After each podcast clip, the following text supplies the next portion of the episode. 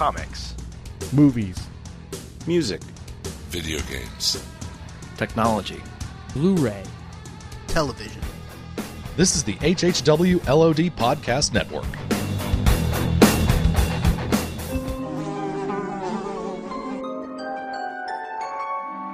The world we know is gone. No internet, no GPS, no text messages, no podcasts. In a world ruled by the dead, we are finally forced to start living.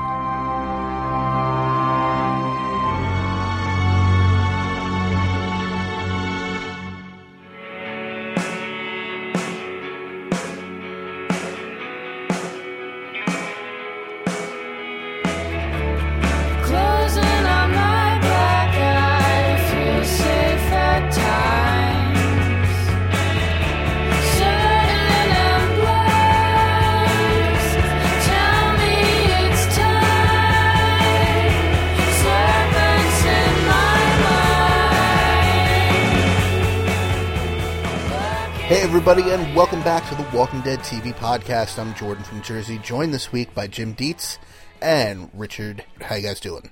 Doing great. You uh, you guys want some of this barbecue? Nah, I think I, I think I'll be It's fine. real good. I got some granola bars hanging around here in my book bag. I think I think that'll sustain me. It's too bad they didn't take Sh- Sasha too, so they could have had some sash kebab to go with it.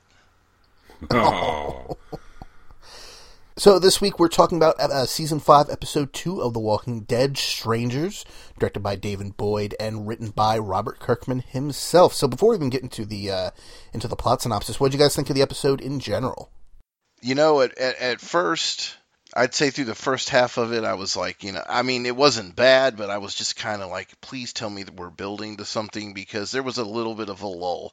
I think the pacing for the episode uh, overall was good. It just, I don't know, in the middle, it kind of drug it for a minute, but man, did it pay off at the end. Uh, I, I, wow. And, you know, if I didn't already know Kirkman wrote it, I would have known Kirkman wrote it because that's the way it, it's almost just like he would end a comic book, which I think he did end a comic book that way. I want to say issue sixty three ends exactly the way this episode ends. Well, it was uh, very, very, very similar. It's a different character, but right. So it was it's something we've seen on the show before, like a very similar staging or tableau, but a different situation getting there. Like we saw that with the government, the governor attacking the prison. You know, that, that was a good example of that. Um, something from the comic, but not arrived at the way it was in the comic. Uh, I guess would be the way, Right. best way to put it. But yeah, I thought it was an awesome episode, really strong. The only thing I didn't under the the exposition at the beginning was I didn't really think was needed because a lot of that stuff got covered in the body of the episode in the dialogue. Um, but other than that, I thought it was a really strong episode. Uh, I, I didn't know Kirkman wrote it until after I'd watched it, and um, after that, I was like, oh, well, that does make sense because it is written in that kind of more of a Kirkman-esque uh, dialogue of, of a tone to me, anyway. You know, than than your Right. average episode. But I thought it was really strong, and, and you know, what a what a what, what an ending! Wow. Well, I liked it quite a bit too. I mean, I, I did not talk about this last week um, for comic book spoiler reasons and just because it wasn't important.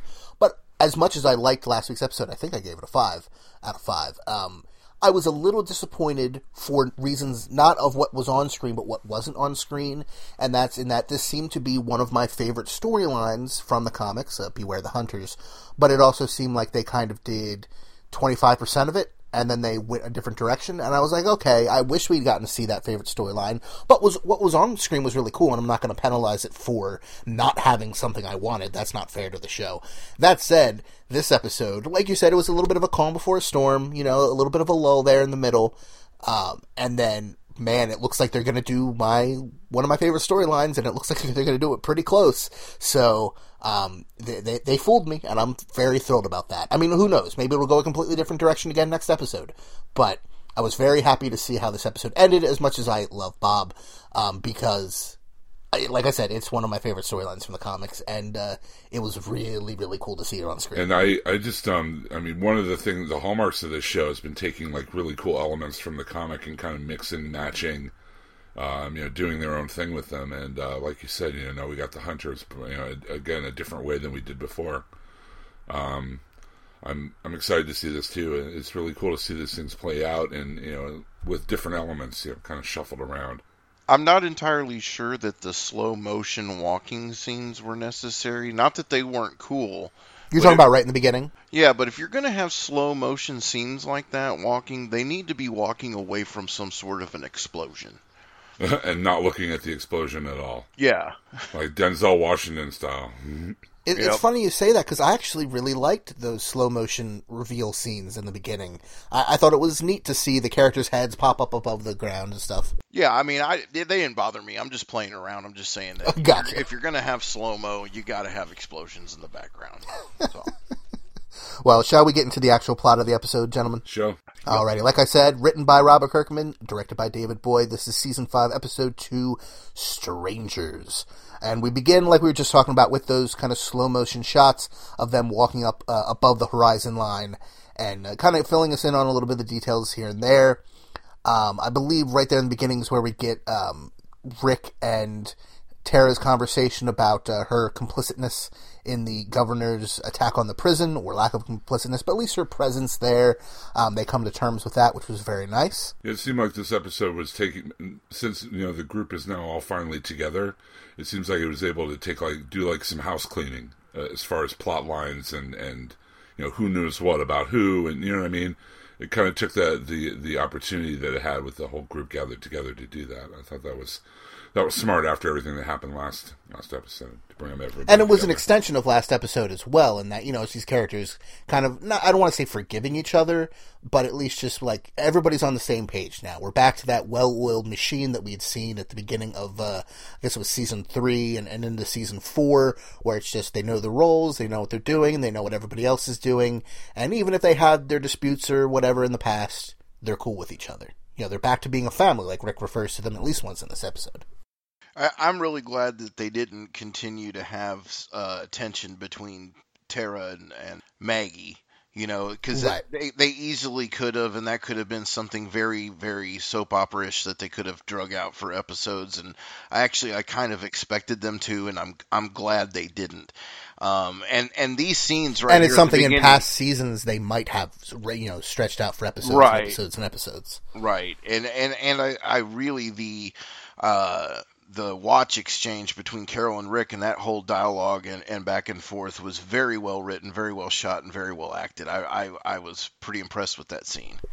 and speaking of the watch exchange we should probably, probably mention now we had a bunch of listeners uh, uh, comment in some wrote to me directly some put it on the facebook page but yes indeed uh, that was uh, carol's watch and rick's watch were the watches we saw tonight but uh, you know the watch she pulled out of the the group of uh, uh, the pile of stuff from Terminus. Um, Rick, uh, Rick had given his watch to Sam, the hippie who died last episode, and she had given her watch to Rich. So all the watches are back where they well, not back where they belong, since I guess she refused to take the watch back. But we know where all the watches are and whose they were now. So thank you, listeners, for giving us all that information because I had completely missed that. The Walking Dead Watch Watch. Uh, We'll we'll soon be bringing back. Jordan's jacket corner because uh, I missed that segment. But so that night, uh, Daryl and Carol are guarding the camp, um, and they hear noises off in the woods. Daryl thinks that someone's watching them. We actually do see someone just barely walk by camera from the distance, so it's clear to us as the audience that yes, someone is watching them, whether it's a zombie or a human. We, we don't know exactly who at the moment, but yes, Daryl thinks someone's watching them, and, and I believe the next day he tells Rick as well. And so they're on their guard as they walk through the woods. I was kind of thinking that that was going to be Morgan. Um, but then, I mean, another few minutes into the episode, I thought, well, wait a minute. Well, well. Speaking of Morgan, I I don't remember where I saw this. It was either on Facebook or you know, again, uh, we get, we get lots of information from our listeners all over the place, so it kind of blends together in the end. But um, you know, we had talked about last week how it seemed like Morgan, you know, was coming there just you know a day or two later because he had seen the sign and there's still the mud on it. But according to someone, I want Kirkman or or Gimple or somebody associated with the show, it, it was actually like a month later that he was there. So it was uh, Nicotero. Nicotero mentioned it somewhere. Okay, thank you. Yeah. So yeah, so I, I, well, I agree with you. It could have been Morgan at least had we not known that information. Now knowing that he's a month behind them, which is a little weird to me. Um, probably a lot less likely. And of course, I think by the end of the episode, we're we pretty much know who it was. I guess, although I guess there are still several options um, given the events of the episode. But we we can get into that later. I just thought the implication was that um, um, Gareth's group were stalking them the whole time. That's that's certainly I think the biggest contender, but could it also be the people in the car that stole Beth, um, or it could be a completely unknown third party, or it could be Father Gabriel. You know. Speaking of Father Gabriel, as they're walking through the woods there and being quite cautious, they hear a man screaming for help, and Carl talks his dad into going to check on it, and they find Father Gilliam, uh, Father Father Gilliam, uh, Father um, Gabriel, played by Seth Gilliam. Sorry, I'm getting my names confused here. Screaming for help. He's up on top of a kind of fake-looking rock. uh, Actually, I think it might have been a real rock, but it was just one of those rocks that looks like paper mache. As a bunch of walkers uh, surround him and claw at him, they kill the walkers and they save him. But they are very suspicious of this man in full uh, preacher garb, reverend garb. What, what, I don't know exactly which uh, denomination you'd say that get up is, but you know the classic black suit, white collar. The, uh, something that's interesting that he meant, he said he claims that he's never killed any walkers or people, like since everything Right. went down, and that is like, I don't know. I thought that was what begins to make Rick incredulous of him. I think Rick was incredulous of him long before that, Yeah. but that just kind of cemented it in his mind. Rick got very creepy for a little bit in this episode. Not that I don't blame him, but he just He man, turned creepy. yeah, it's yeah. I, I'm I'm not knocking it. I'm just saying, wow. If it was out of the blue creepy with nothing that that you know to to explain why, you know, then then it would be one thing. But it's like Jordan said, it's earned creepy. well, I'm thinking we're finally getting the Rick that we've wanted to see now. Uh, I think I'd agree with that. Th- This is, you know, prototypical comics Rick. Although, I mean, comic Rick has gone through as many changes as TV show Rick over the years. It's just this is the one people tend to gravitate more towards. Um, you know, a, a game Rick who's not going to take anybody's guff. right. So they follow uh, Father Gabriel. I'm just going to call him Gabriel from now on. Sorry, folks, no disrespect meant. But they follow Gabriel back to his church. Um, they investigate, and Gabriel gives his kind of side of the story, which is um, right before the zombie apocalypse happened, they were having their annual food drive at the church. Um, and it was like the day he was going to take it to the food bank, bank is when everything went down. So he had all this food left over, you know, canned food, so it was non perishable or at least would last for a really long time at the church. And that's what he's been surviving off of. It's starting to dwindle down, so he's been doing supply runs, but that's how he's avoided zombies. That's how he's avoided having to deal with too many people. Um, there's still a lot of questions about whether that is true or not, and we'll get into them as the episode moves along. But that's at least his story, and he's sticking to it. my only thing with the whole Gabriel deal, and it's just from being a fan of the comic, is I. While there were some little surprises here and there, because it was like, oh yeah, um, I kind of knew where things were going, you know, and I really wanted some things to be different. Which, but it, I will tell you this: this is the second week in a row that I have to take my hat off to Grace Walker and the amazing job he does with the sets and the set design because that church looked like it came right out of the book. And it was built from scratch, according to Talking Dead. So Wow. that's Yeah, cool. like six. They did it in like six weeks or something like that. Right, right. Which I, I'm assuming means they'll be spending at least a couple episodes there. Because you don't put that much time into something like that if it's only going to be for one episode where you can just find any church anywhere, you know. But I will say, you know, uh, echoing off of what you're saying, Rich, about, you know, knowing where this goes in the comics. I know I've read this storyline in the comics with Father Gabriel. I think it was right around the time of Beware the Hunters. I, I remember him existing. And besides that, I remember pretty much nothing about his story. So I'm kind of in the same camp as you, except I don't remember where it's going. I, I have a vague inkling at the back of my head of thinking I remember something, but that is about it. So it's actually a lot of fun for me. I'm kind of remembering the character more than the payoff. What do you mean by remembering the, the character more than the payoff? I'm remembering the character more than what he's hiding. If you know he's what I mean? hiding Like as I'm watching it, I'm like, right, if he is indeed hiding anything. But I'm just, I, I remember the character, and I remember, the, yeah, but I don't remember, you know, what the the end game is on him. I guess. Right, same here. I should say. I, I do remember what's going on with him and what it is is is with what our group's been through on TV. It just doesn't seem to be as shocking as unless they're going to pull something out that wasn't in the book. So, but it Right. it it's more of a little self-contained story of it was kind of a segue f- in the comics of them moving on to DC.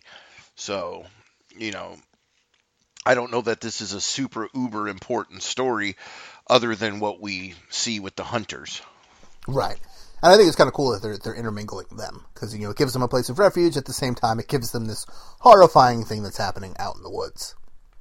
Rick has a, a small conversation with Carl uh, in the church before they go out on the supply run to the food bank because Gabriel said it's overrun, so he hasn't been able to go there yet. And uh, we saw a clip of this in the trailer, but it's basically Rick just saying to Carl, Carl, you're a man now. I get it. You stay here and protect, you know, everybody while I go off on this mission with some of the others. But no matter what anyone tells you, you are not safe. You know, always keep your guard up. You know, things can go bad in an instant. Doesn't matter if you've swept the entire building and there's no zombies anywhere, there's no people anywhere. It can go down so fast and so bad. You just need to be ready. And Carl kind of turns that around and says, Yep, I get that. But also remember, Dad, not everybody out there is a terrible monster. Yes, there are a lot of terrible monsters, but you have to be trusting sometimes a little bit. And they both seem to kind of take what they've said in stride and uh, treat each other like adults, and it's all very refreshing. I think they should have some sort of group manual, some sort of a guide of things that they need to remember. and that conversation is like should be engraved on the inside of the cover or something. I mean, duh, all this time no one is safe. Doesn't matter. No one is safe. Even if you're with somebody you've trusted for a long time, you never know when in this kind of environment somebody's just going to snap. You know, so you're never ever safe. I think this is really reflective too of the massive changes in relationship that you know Carl and Rick have had to one another since the beginning of the series up until now. I mean, the same thing happened in the comic, obviously, you know, but we're really seeing them not maybe not as equals, but at least having a newfound respect for one another and kind of maybe a more cohesive outlook. You know what I mean? It's that moment Yeah. in you know a father son relationship where the father finally has to accept that his son is a adult and is a separate person. You know, like they're not always going to agree with everything, but you, you can't just take it as do it because I said so. You now have to treat them like a human being, which is you know it, it's a real it's a thing in real life. It's, it's a thing in stories, and I'm glad after so many seasons of get in the house, Carl, stay here, Carl. I hate you, Dad. I love you, Dad. I hate you, Dad. That now we're finally to this point, and, and I think it progresses even farther in the episode. We'll get to it, but where Carl starts picking up Yeah. uh, some detective roots, which is nice. So Rick, Michonne, Bob, Sasha, and Gabriel go to the food bank. Um, they get there and they find that the kind of similar to last season's opener, actually. You know, the the water has seeped through the ceiling, through a hole, rotted out the roof, rotted down through the first uh, floor. You know, floor, and there's now a giant hole through the roof into the basement, and the basement is flooded. It looks like maybe a sewer pipe burst. There's zombies down there. There's canned food down there.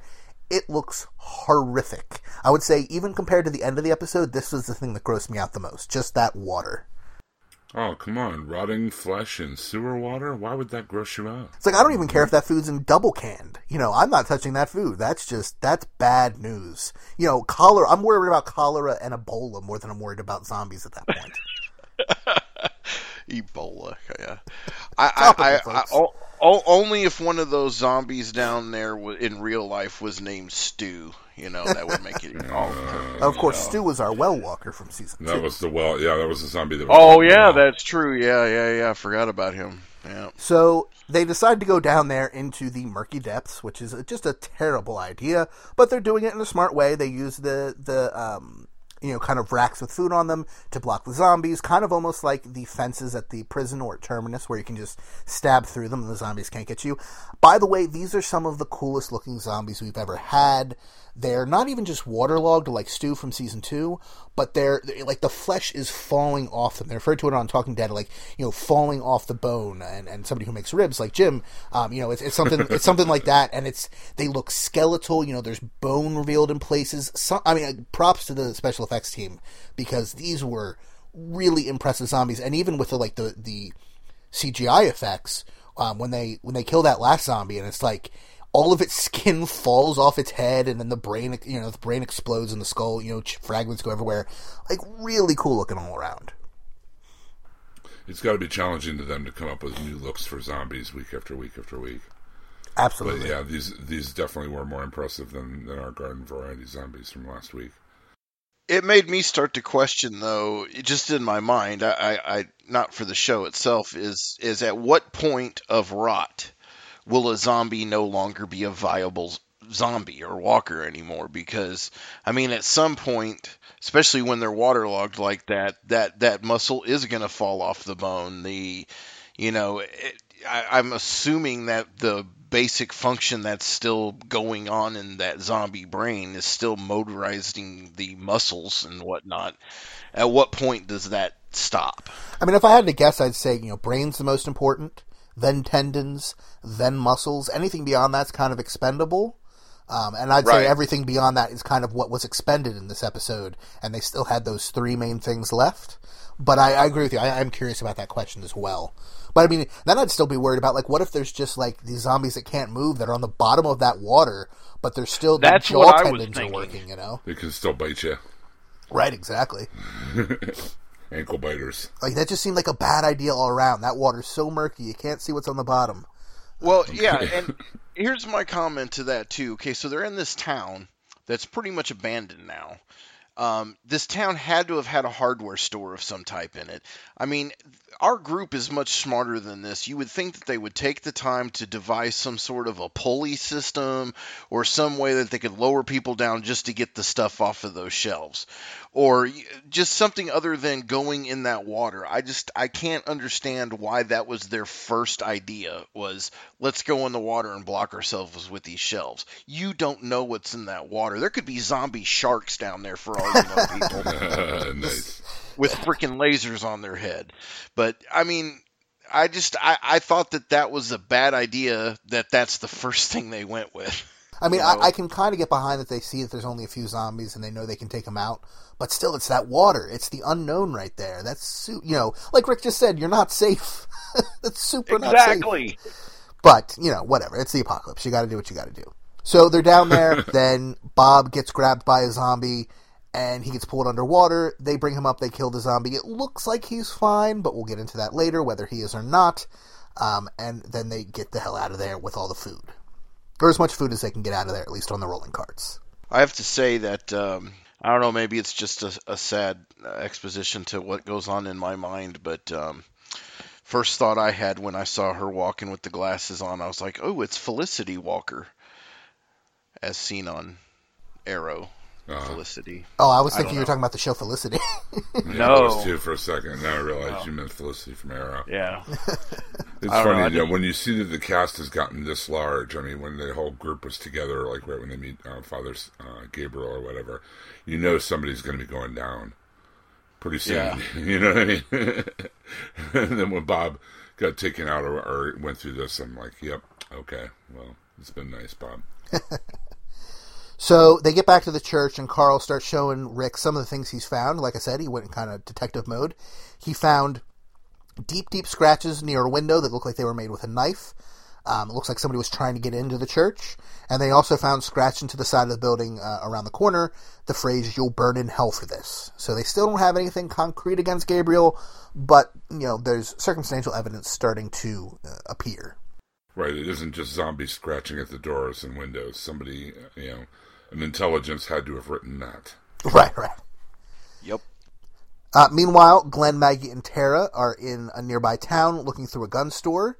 Um, they find three firearm silencers in the freezer, and uh, we have a nice little moment with uh, Glenn, who apparently tripped because he was scared by some mops and some buckets um, and thought they were a zombie. But uh, he he does make the comment, or I forget who makes the comment exactly to Tara, but you know the thing about the apocalypse, you know everything worth finding is still hidden, or something like that. Um, when you're scavenging, everything is everything out there is still hidden and we'll get to that later, of course. Um, and then Daryl and Carol are walking down a road as they're also scavenging, and they found some water, uh, and they find a car that is not working, but there is a uh, kind of a what do you call those? It, it's a thing that'll basically restart your battery. It's a it's a last minute battery jump starter in the trunk of the It's- car. It's called a starter. Okay, and they decide to uh, save that for later, just in case things uh, go south at the church. Um, that night, the group is celebrating uh, at the church. Uh, they're you know eat, drinking some of the communion wine. They're eating some of the recently you know, found food, and uh, Abraham decides this is the perfect time to make his uh, make his speech about the group, and basically say, "Look, I'm happy you found all your people. You're all good people.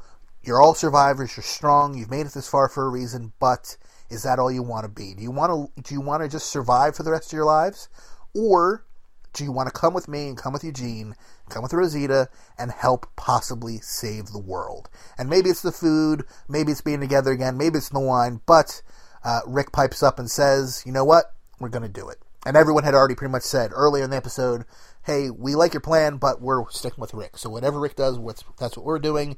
And so now that Rick has said he's in, that means everybody else is in as well. Well, Rick was just agreeing with baby Judith, is all. it's her fault. She had the, the deciding veto. I was waiting for Rick to confront him with some of what he had learned at the CDC. You remember, like back in the CDC episode with um True, yeah. with Right. with Noah Emmerich and stuff like with Jenner. I thought maybe you know we would finally find out what Jenner whispered to him after all this time, or you know. No, we, some- we know what that was. It was that everyone's infected.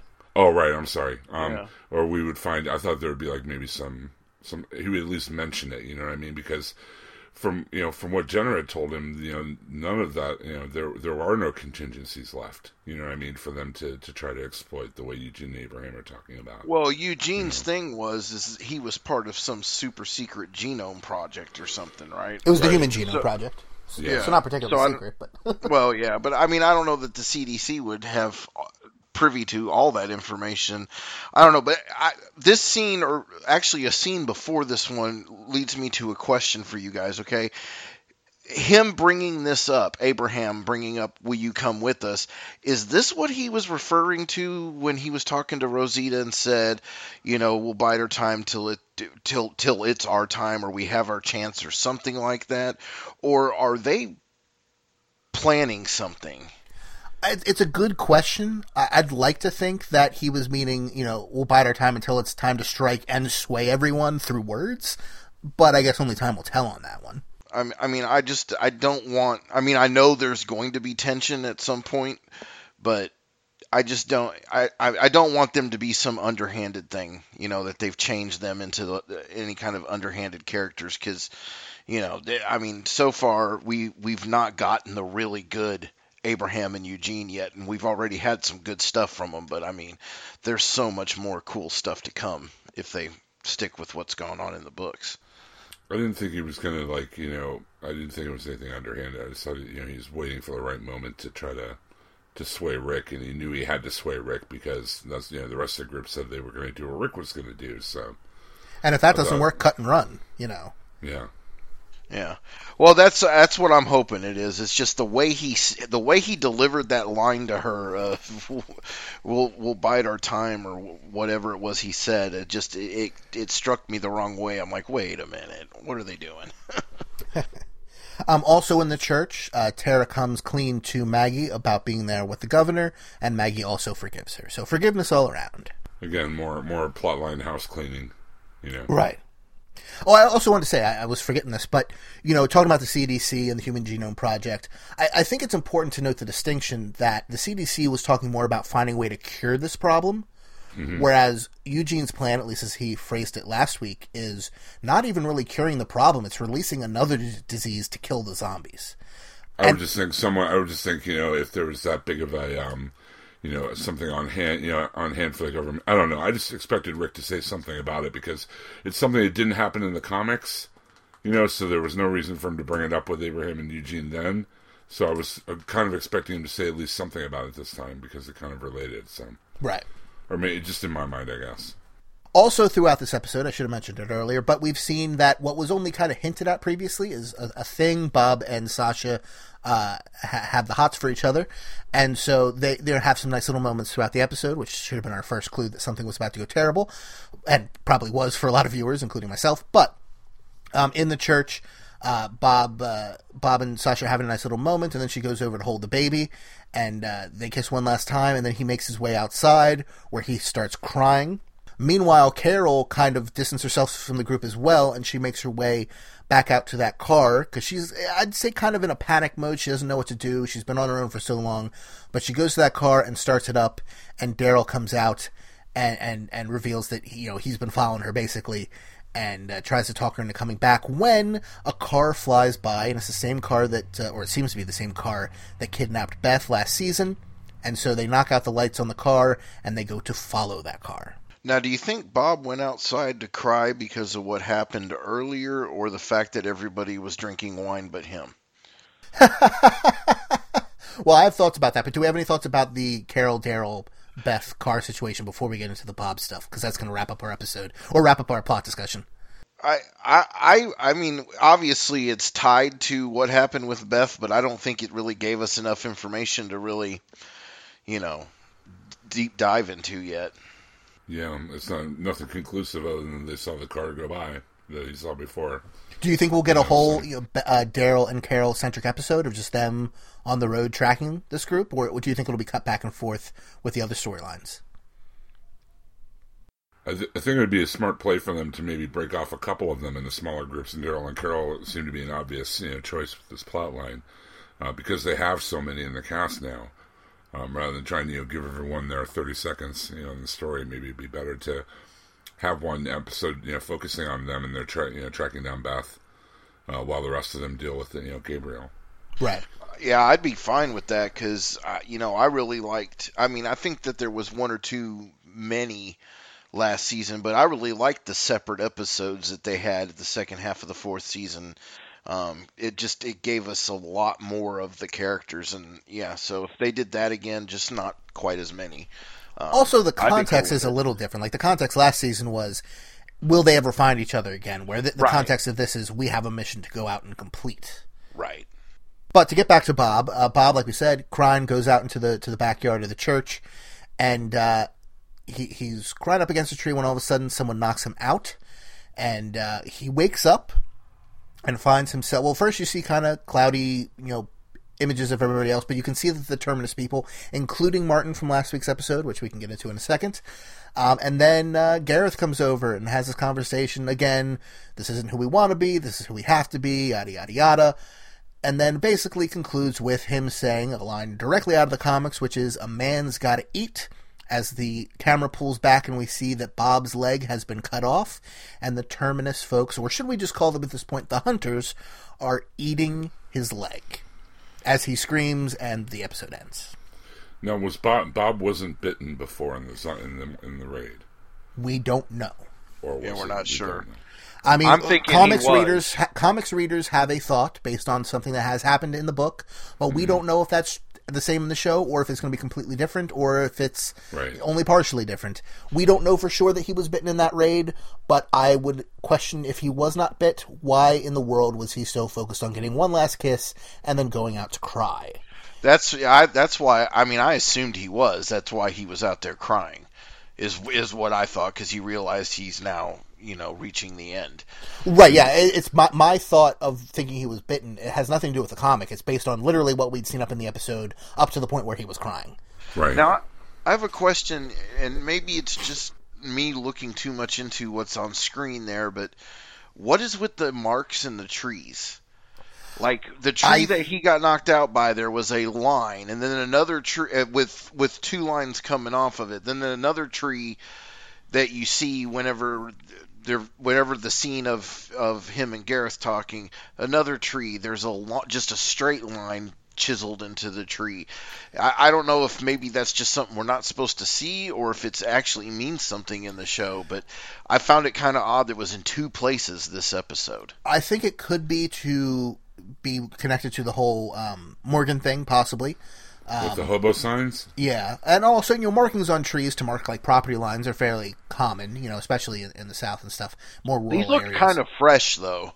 Right, but my also thought is, and this goes into the scene we see, see for next week's episode in Talking Dead, and no spoilers here, but we do see another character standing by that tree, and it could just be the, the tree in the backyard, and it could be just to give us a very clear um, sense of context and surrounding, just so we know that this character is standing in the same place that another character was standing in previously. It could be as simple as that, or it could be a story reason. Now I do know because I I could go look up more hobo code. I looked up hobo code last week. I, I honestly, and the X inside a circle means two different things. It means sanctuary, and or X means sanctuary, and with the circle it's sanctuary, and there are hand, free handouts available.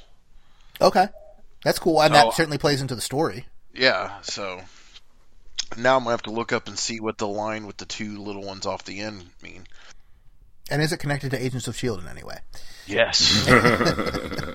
For more on that, listen to our It's All Connected Marvel Cinematic Universe podcast, also at hhwlod.com. So yeah, Bob uh, Bob is getting eaten by the uh, by the termites.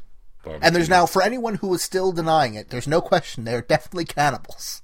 I think most people were on board by last week's episode, if not earlier. I earlier. was going to say, after But it is 100% absolutely clear at this point. They are cannibals. After last week, what other conclusion could you draw? Really? exactly.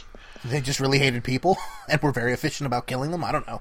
But uh, I, I had seen some people still questioning it. people. Yes, exactly. So before we get to the Nielsen ratings and our thoughts and our listeners' thoughts on the episode, uh, Rich, why don't you tell the fine folks about our wonderful sponsor? Well, our sponsor is DCBS, Discount Comic Book Service. And let me tell you, if you like comics and you like saving money, this is where you need to go. Uh, you can get up to 30, 40, sometimes 50% off of your monthly comics, as well as um, uh, trade paperbacks, toys, statues, you know, anything your little geeky, nerdy heart desires, they pretty much will have on there at a very good discounted rate. Uh, usually you can get um, your Walking Dead hardcovers at around 30% off. Uh, some of the trades come out are 30 and 40% off. And then, of course, the monthly floppies as they come out are definitely, you know, uh, uh, uh, steal as you're getting them way off the newsstand cover, if you will. Um, so be sure to go check them out at dcbservice.com. Once again, discount comic book service, dcbservice.com. And we thank them very much for their continued support of the show. Yes. Keep them in mind for all your holiday zombie needs. Absolutely. And, and with Halloween coming up, uh, you want some Walking Dead t shirts, all that kind of stuff. It's cool. And if you don't have anyone to buy for, just tweet me at chubtoad01 and I'll give you my address. You can send me whatever you'd like. So, gentlemen, what were your thoughts on this episode? Jim, why don't you start us off? What are your Buster ratings? Of course, out of 1 to 5, 1 being the lowest, 5 being the highest. First of all, I just want to say I want Michonne to get her katana back. yes. Or some sort of katana. I mean, I know there was this thing where she felt like she was okay without it or whatever, but I really wanted to have it back. I think it'll be like, you know, Luke getting his lightsaber back at the Jabba palace scene in Return of the Jedi. It'll be a cool moment. Um, I really enjoyed this episode. Again, like I said, there's some plotline um, house cleaning going on, which I really appreciated. I'm glad they just didn't let that stuff go. Um, the the you know the action scenes were good. The payoff at the end, of course, was incredible.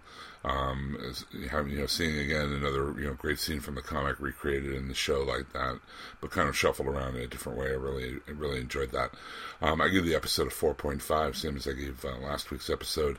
Again, I really enjoyed it. Good mix of, of character stuff and action. Rich, what are your thoughts on the episode? Uh, I really, really enjoyed it. Like I said at the beginning, was there was a little bit in the middle of a lull, but it, you know it made it paid off and made perfect sense by the end of the episode. And and to what Jim was saying, I agree. Michonne without her sword, just something isn't right. And I I actually kind of got a little angry when she kind of just blew it off as eh, it wasn't mine to begin with anyway. Lady, that's your signature piece right there. You need that back. And my hopes are that Gareth has it, and after Rick puts the red-handled uh, machete through his skull, gets it back for Michonne. So, uh, uh, as far as the ending of this, I thought the uh, the Bob's Blue Plate special was really good. I really uh, enjoyed how there were so many moments and scenes in this episode that seemed to pull right off the page of the comic book, and uh, definitely some of some of Kirkman's uh, best writing, and uh, very well shot, very well done. Um, it, it it was you know, I kind of wanted that intensity of last week to continue, but the way that this kind of brought you down to a certain level and then crescendoed back at the end to what we had was it, it was very well done. Uh, I'd I'd say a good four four point two five. Aaron couldn't make it to the episode tonight, but he wanted us to add that he thought the opening was a little spotty, but the episode was overall pretty terrific. And of course, you can find his full written review at theyoungfolks.com. Just search for Aaron Neuwirth, and you'll be able to find it pretty, pretty easily. Um, as for me, I liked the episode quite a bit, um, especially that ending. Like I said, it's one of my favorite storylines from the comics. I can't wait to see it play out over the next episode or few episodes. But that was thrilling for me. I was a little bit iffy on Gabriel's performance. Um, I, it was one of those weird performances where I couldn't tell, at least from this episode, whether I loved it or hated it. I kept going back and forth for me over was it, whether it was too over the top or whether it was believable or what. I think only time's going to tell on that one. I, I'm holding at a very uh, average uh, feeling for him. I, I don't hate him. I don't love him, but it's going to be one of the two by the end of, of his run on the show. I think we'll see. I'm, going to give it a four and a half. Very solid episode. Yes, it had that kind of lull in the middle, but I think that was very important thematically as a calm before the storm. And that storm, uh, if it's anything close to the comics, is is going to be awesome. So uh, 4.5 out of five for me. But Jim. Who cares what we think? What did our listeners think? And of course, listeners, if you are new to the show, you can go to facebook.com and check out the Walking Dead TV Facebook group and uh, chime in with your thoughts there and discussion all throughout the week of all kinds of Walking Dead stuff.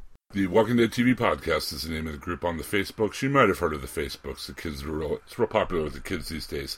Uh, not only can you get all the news that we can find about The Walking Dead, a lot of uh, good, interesting discussions going on there, and um, as, as um, Jordan mentioned, uh, you can get a link directly from there to the Young Folks review that Aaron has done for um, all the episodes of The Walking Dead, straight from our Facebook group. Uh, thanks to Everard Santa Marina for putting out our uh, Buster ratings uh, thread this week. I have been busier than a one-legged man at a buck kicking contest and did not have time to do so. So I appreciate that to him uh, for uh, from him. Um, we have a ton of really uh, great great comments about this episode. Uh, first off, from Everard Santa Marina himself. Oh, I wish I could be so succinct. Uh, 4.25 old flames uh, wilting in a flooded basement out of 5.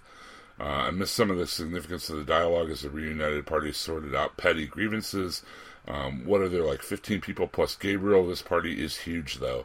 Uh, they managed okay from a plot perspective. From yes, logistically, this will be a very difficult group to manage on an ongoing basis, and we still have Beth to track down. Kind of the same point we made in our discussion of the episode. I mean, it's a big group that they're dealing with now, and maybe breaking it off into smaller cells to kind of break up the storyline might be a good idea. I thought it had good pacing, a suspenseful story, and still had good character building. I'm a little puzzled why Carol didn't want to hang with the group, but again, I'll give him some rope. It seemed to work out, and of course, they spotted the car with Beth's abductors. Now, Mike Jones gives it five cannibal holocausts out of five. Now, this episode fired on all cylinders. We have the hunters via Terminus. Think about what it must have been like for Bob to wake up and find out his captors were eating parts of you. Uh, this is one of those instances of a perfect episode showing the true potential of the series. Uh, Monica Smith and Anestito for bar- barbecue Bob legs out of five. I think they did a good job of the characters coming clean with things. But Tyrese, let it go, man, please. What's done is done. I really think Carol's about to leave the group before Daryl caught up with her. Still wondering why Bob left the church crying. I thought it was because he got bit. Didn't want to tell Sasha since they were eating him. But since they're eating him, I don't know. Also, is Father Gary, Gabriel a character in the comic? Yes, uh, Monica, he is. Um, Trisha Terrell Collins, I will post first. I will go with four out of five. Quest for fire meals. Mm, good.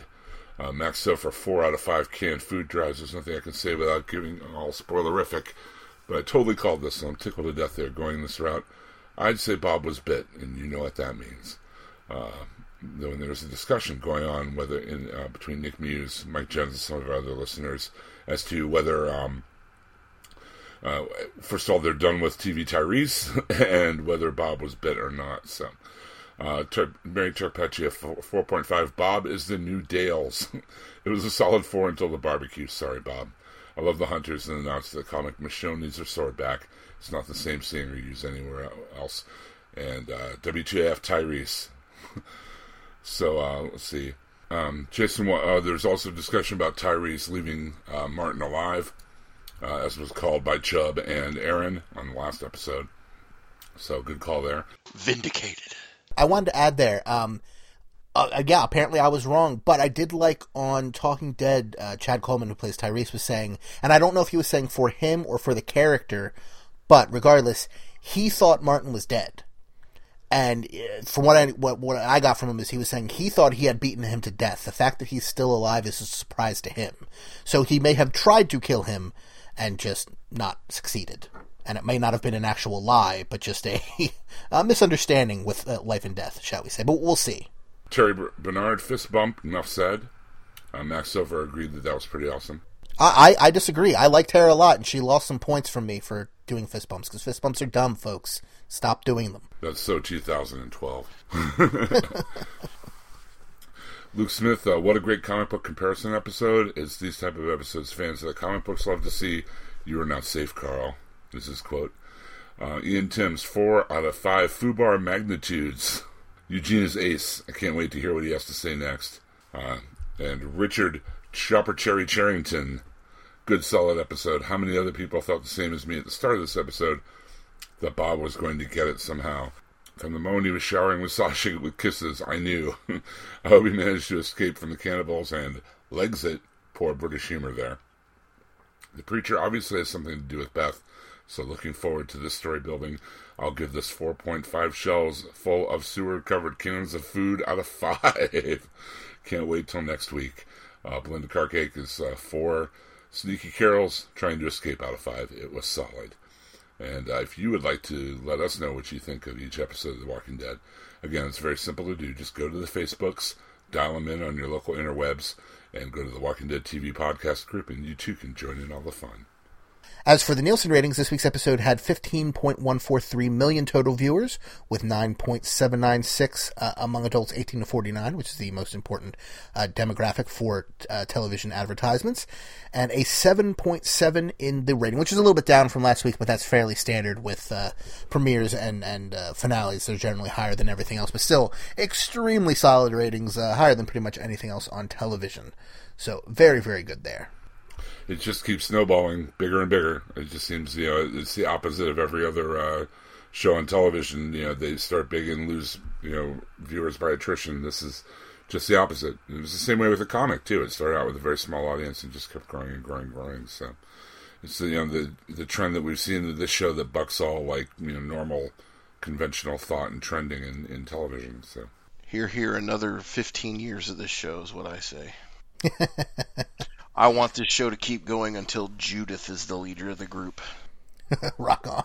So, I think that's it for our discussion of this week's episode. We have a little bit to say about next week's episode, but we're going to close out everything first uh, for anyone who doesn't want to be and have any spoilers even close to them. So, you can leave us a voicemail at 972-798-3830. That's 972-798-3830. We'd love to hear from you. Or send us an email, comments at walkingdeadtv.com. Or, you know, just send us messages the same way most people do, which is on the Facebook group. Uh, just search Walking Dead TV Podcast on Facebook. Check out hhwlod.com for all of our great shows like Half Hour Wasted, The Long Box of Doom, The Black Box, Out Now, uh, the Ichabod Cranecast, DCTV. Um, it's all connected, to Marvel Cinematic Universe podcast, and many, many more. Uh, if it's awesome, if it's nerdy, we've probably got a show on it that you would enjoy.